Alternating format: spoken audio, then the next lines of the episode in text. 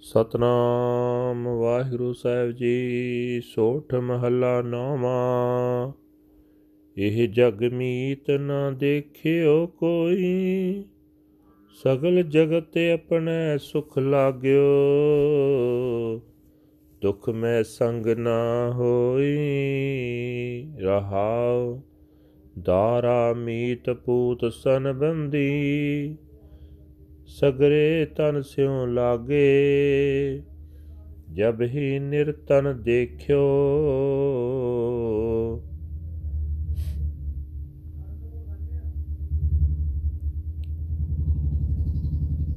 ਨਰਕੋ ਸੰਗ ਛਾੜ ਸਭ ਭਾਗੇ ਕਹੋ ਕਹਾਂ ਯਾ ਮਨੇ ਬੋਰੇ ਕੋ ਇਨ ਸਿਉ ਨਿਉ ਲਗਾਇਓ ਦੀਨਾਨਾਥ ਸਕਲ ਪੈ ਭੰਜਨ ਜਸਤਾ ਕੋ ਬਿਸਰਾਇਓ।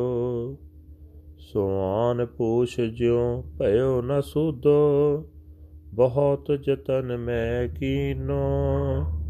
ਨਾਨਕ ਲਾਜ ਬਿਰਦ ਕੀ ਰਾਖੋ, ਨਾਮ ਤੁਹਾਰੋ ਲੀਨੋ।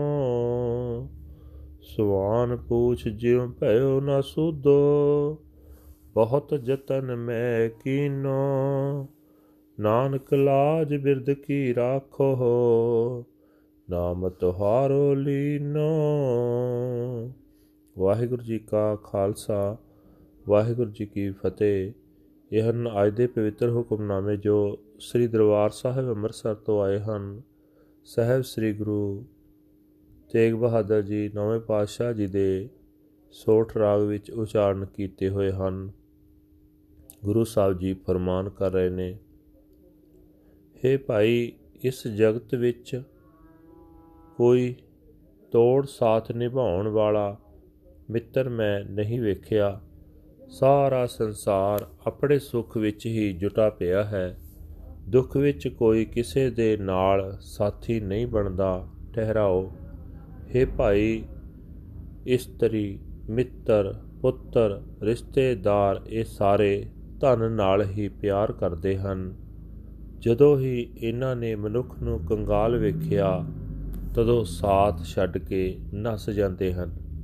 ਇਹ ਭਾਈ, ਮੈਂ ਇਸ ਝੱਲੇ ਮਨ ਨੂੰ ਕੀ ਸਮਝਾਵਾਂ?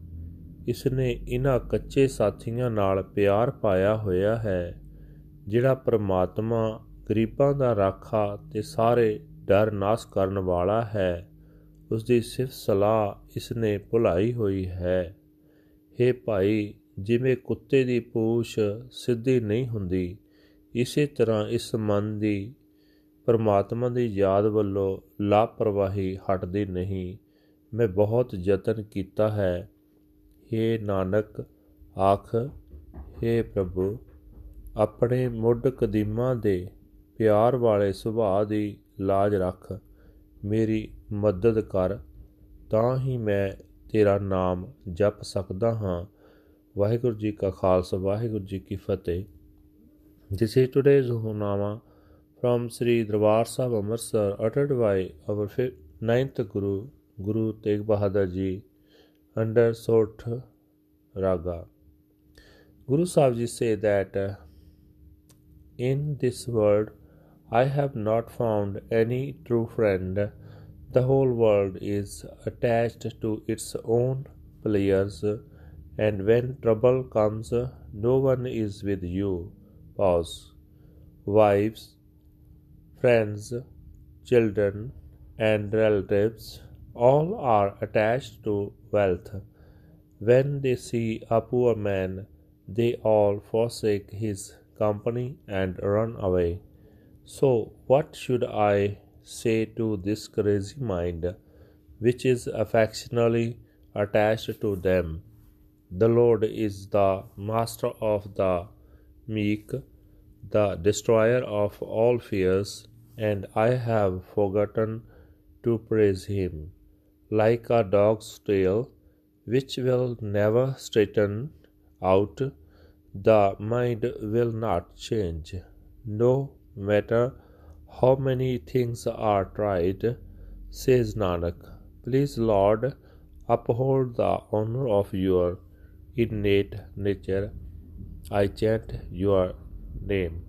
ਵਾਹਿਗੁਰੂ ਜੀ ਕਾ ਖਾਲਸਾ ਵਾਹਿਗੁਰੂ ਜੀ ਕੀ ਫਤਿਹ